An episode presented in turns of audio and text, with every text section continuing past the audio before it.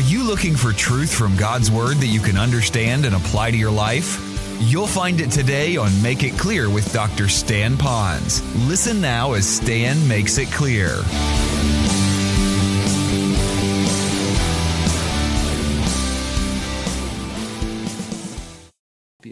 So, based on the survey says, I'm going to go ahead and, and speak on this. So, I'm not driven by anything other than truly, I love you, and I want you to have a close relationship with the Lord, and I don't want to leave the subject of money out because Jesus doesn't do that. So I hope that would be a good place for us to begin there. So those are the misconceptions. Let's go to the third reason. There is a need for us to be models and mentors to others. I alluded to this a moment ago, but I want to park on this. Models and mentors is a little bit different. A model is you just live it right, and the other is going to be a mentor.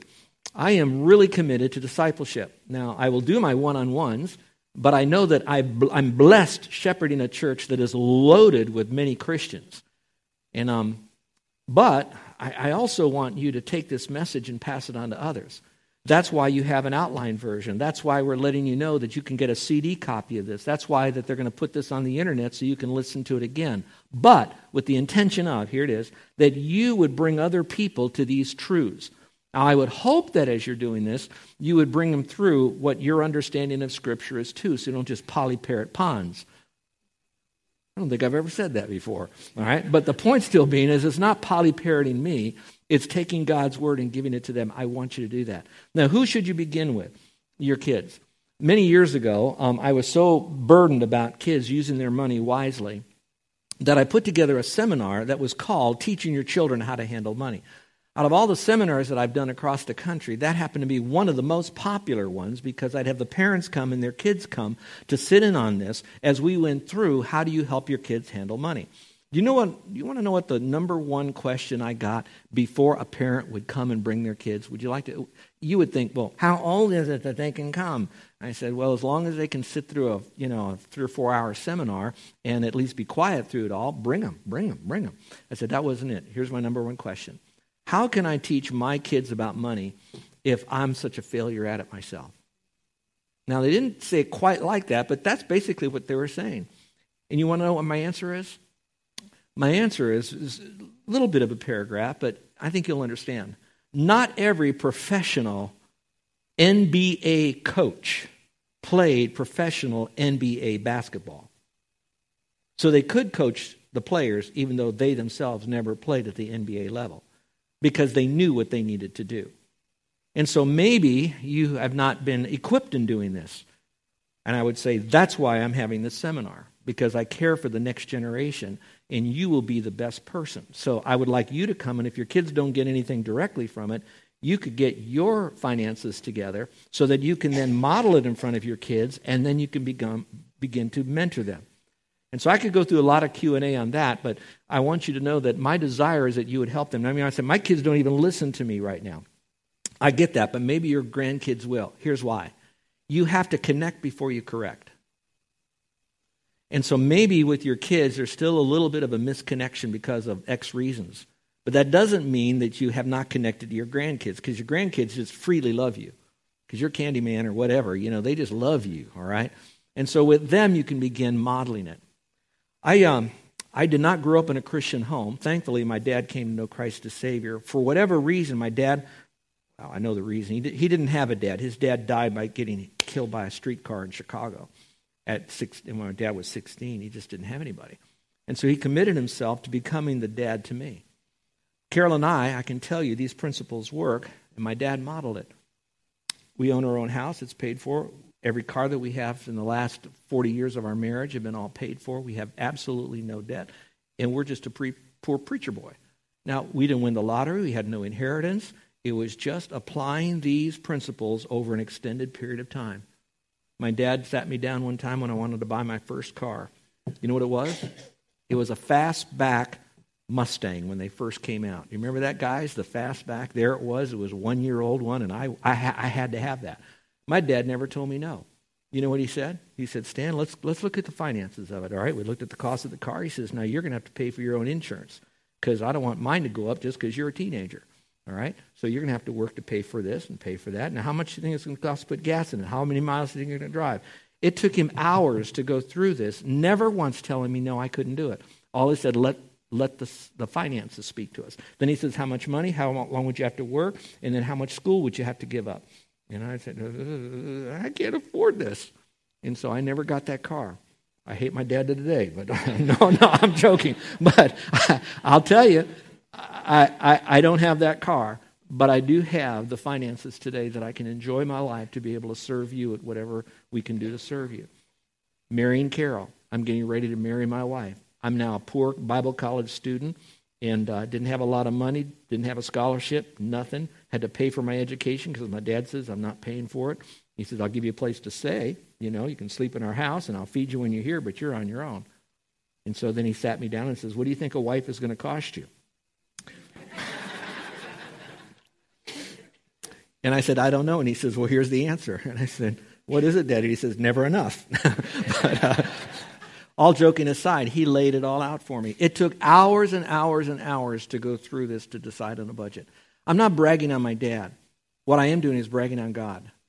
God's truth will work in your life whether you have a good, fat year or you have a horrible year where things just collapse on you. It's all in that little snapshot that is not your life forever. So I want you to know there is hope for you. And so I would hope that you would learn this so that you can model it and you can mentor it, whether it's with your own kids or the kids in our youth department here or beyond, that you could do that. Here's number four. Uh, this one is a hard one for me to really explain. Um, I'm going to say God has led me to teach on this. God has prompted me to teach on this. I heard no voice, so I don't know how much of it is of the Lord, how intellectualized. I did the surveys. I thought about what to speak on. You haven't heard this in a while. So there was a lot of reasons. So maybe all of that together is the Lord leading me. So I don't want to get too uh, mystical on all of this. Uh, but I also don't want you to think I just I woke up one morning and said, you know, I think I'm going to speak on money. No, I wasn't like that. It was a serious matter before God that I, I petitioned him on all of this. But let's go a little bit further. God led me to teach on this series to equip you to glorify God.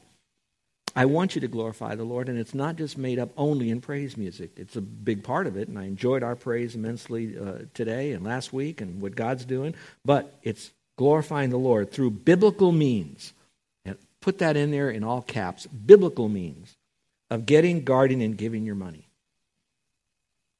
But I told you today's message is not so pretty and practical as much as it is foundational to really understand our finances. So I'm here to equip you to glorify the Lord. Don't ever forget that. But in the area, though, as we're going through this series on getting, guarding, and giving your money.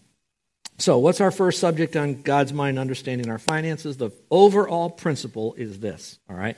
This is the biggest principle. If you didn't hear anything else I say today, if you get this principle, it'll put you in the right direction. Here it is it is not our finances, but God's finances. It is not our finances or resources, it is God's finances or resources.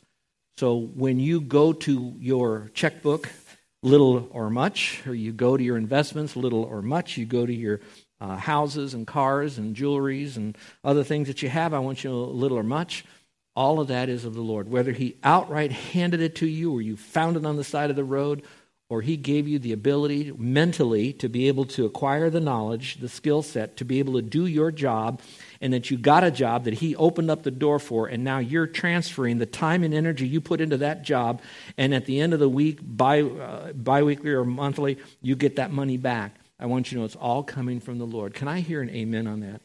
Okay, that's what we want to know. It is His money. Therefore, when we study this tru- these truths, then it's His money. Now we're going to give Him all the praise and the glory back for everything that surrounds it.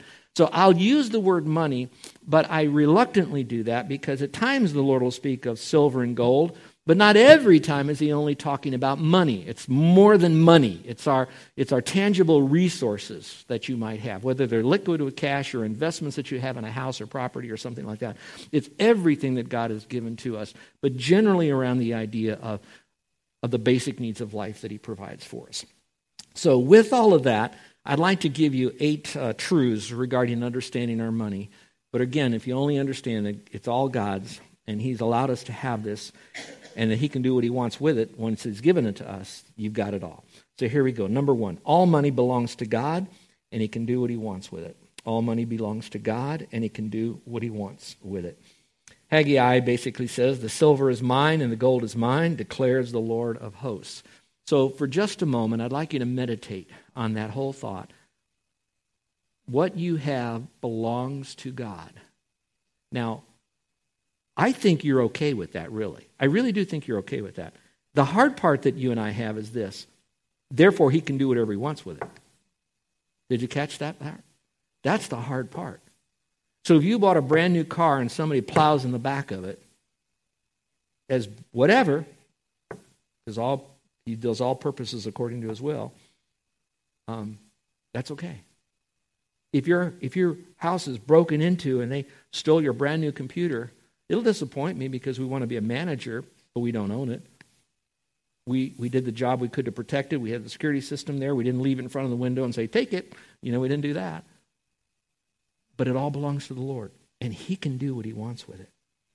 I especially like the passage we read in Deuteronomy, and I pray that you'll remember through that again that He has given us the power to get wealth. My greatest illustration in the Bible of this that really helps me, and by the way, it has not been, I, have our house was broken into, not here, but other places. We've had things stolen.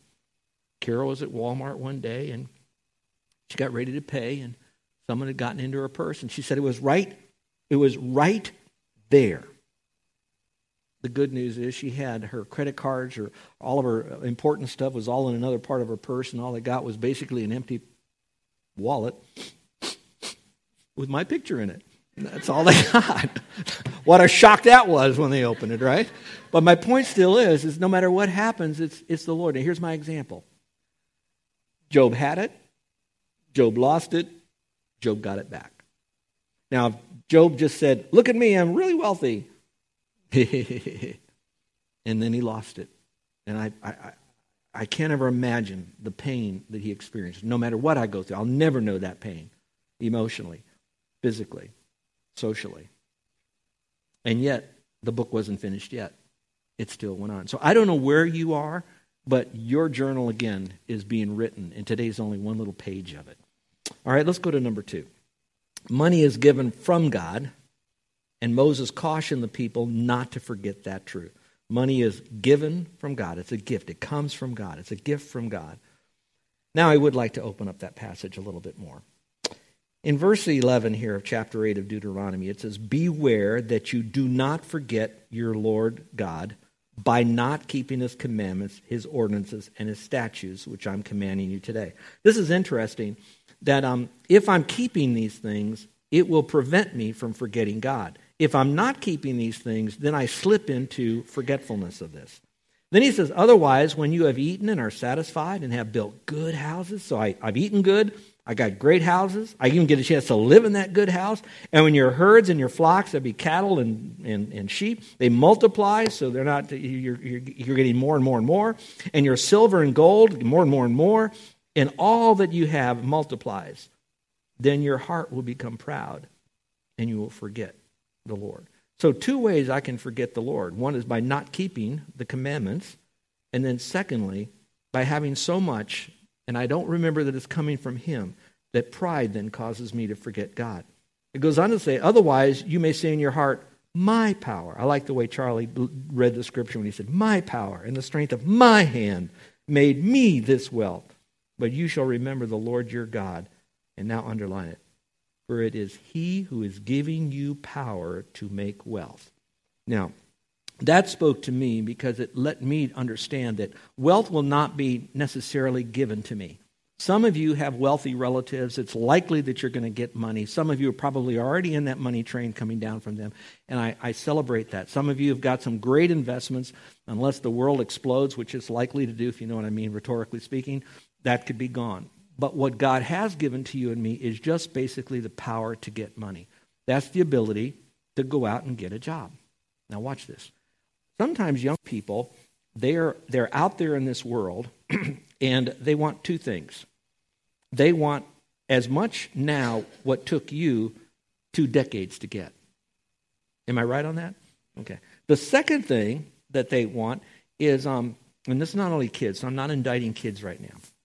But there are some people that they won't get a job because they only want a career. Did you catch what I'm saying? I'm not anti career mindedness, but sometimes we sit around all the time and we want to get that career right away instead of just getting a job. In many cases, not all, no sense, in many cases, people can get a job if they really want to work. There's enough work out there if they really want to work. The question is, is are they really willing to work? Because God has given them the power, but He hasn't given them, say it correctly here. He's given them the power to get it, but He doesn't control your free will to go out and get it. Did you catch that? And so I want you to know that it's all there. And I love that about the Lord. So all of that is a gift from the Lord, and I really, I really relish in that. You'll see I put down here 1 Timothy chapter 6. Next week when we're back, I'm going to do an exposition of chapter 6 of 1 Timothy, along with a bunch of other verses and some points. So I won't open that up, but if you have the outline, you're going to see 1 Timothy chapter 6, verse 17 to support that. Let me go to the second truth to remember as far as a foundation on funding. That is, having money is not wrong. Having money is not wrong. 1 Timothy, excuse me, 1 Samuel 2 7 says, The Lord makes poor and rich. Now, that concept is not only in 1 Samuel. I would encourage you to do a deeper study, go into the passage, define poor, define rich, also define the context in which it is written, but it still boils down that God is sovereign and that He chooses then who will have more, who will have less, based on His purpose of bringing glory to Himself. And all of that is a much bigger scheme than we'll ever understand because it's all about God in His ultimate purpose for everyone individually and corporately together through time. So, that being said, the Lord makes poor and rich. So, it's not a sin to have money. I'm going to give you a bunch of names right now. Then I'd like you on the way home, come up with other names as you talk to your mate about that you found in the Bible. Here we go. Abraham in the Bible, the father of the Jewish nation, we could call, he was a very wealthy individual. I would also put next to that, I believe that Lot was wealthy in some measure, maybe not as much, but pretty wealthy enough to create a problem that they had to separate, amongst other reasons. Then you had Job. We've already talked about him having so many herds and flocks and kids and money and everything. Then you have Solomon. They were all extremely wealthy. Now, I stayed in the Old Testament to let you know that we are a church that believes both Old and New Testament. But if I move into the New Testament, I like to always think of Joseph of Arimathea, who then provided the tomb in which Jesus was, was buried. And so he was a wealthy person. And there are other wealthy people. Now, I'm not going to go through a litany of them, but who do you think was wealthy in Scripture? Could it be the virtuous woman and her husband? I don't know. Think about it. Have that conversation. They all had money. And so having money is not wrong. It's what you do with that money, and watch this now, and why you do with what you, that money that makes it right or wrong. So you can do something with it, but now why are you doing what you're doing? It all kind of fits together. So let's go to number four. The fourth truth and that is Christians must be willing and ready to part with their money and resources if God requires so. Now, the require part is more like if God leads you to do that, if there is some need, there's sometimes there's a regular thing we give because we're supposed to give. We do that not so much out of obligation, but more out of responsibility. But at the same time, there are times that he will have us give. Look at Job 121. He said, Naked came I from my mother's womb, and naked shall I return thither. The Lord gave, and the Lord has taken away. Blessed be the name of the Lord. I look at the statement, the Lord gave, and the Lord has taken away. That's a theology. That's a doctrine. That's a truth. There's no quibbling about that. That's intellectual knowledge. But it's the rest of that that really spoke to me.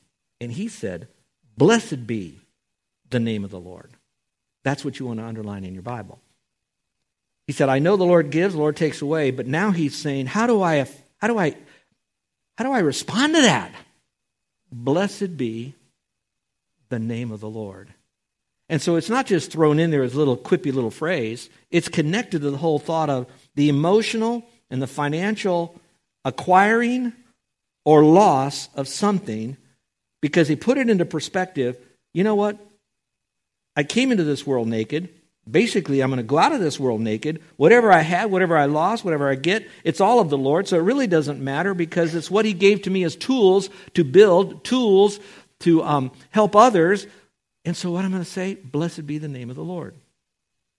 The other day, I was in the store, and um, this lady in front of me that was buying something, she was the most crotchety, angry. She just tore into that person that was behind the register there.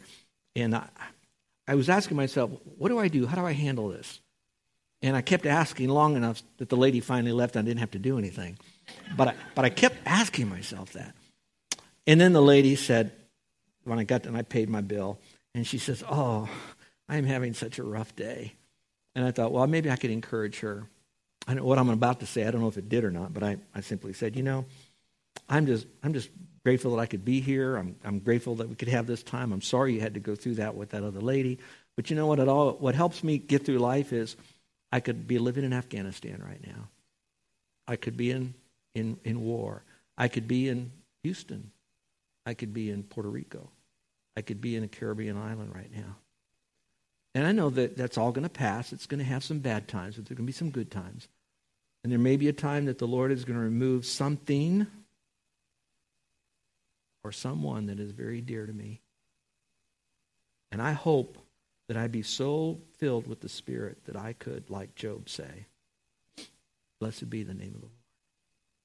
See, that's the attitude that he wants us to have. So, having money is not wrong, but I need to be willing and ready to give up when God, watch this, takes back what he already owns. It's his to start with. So all I've got to do is manage it for his glory. Let's go to number five. This one is uh, a, a no brainer, but sometimes we forget about it. And that is preferential treatment should not be given to those who are wealthy. Preferential treatment should not be given to those who are wealthy. That famous passage is found in James chapter 2, verse 1 through 10. And if you don't mind, I'd like you to turn there in your Bibles. I give you most of the verses written out for you to kind of help you along, but I don't want us to just come and bring our pens and a notebook without having our Bibles to actually write it.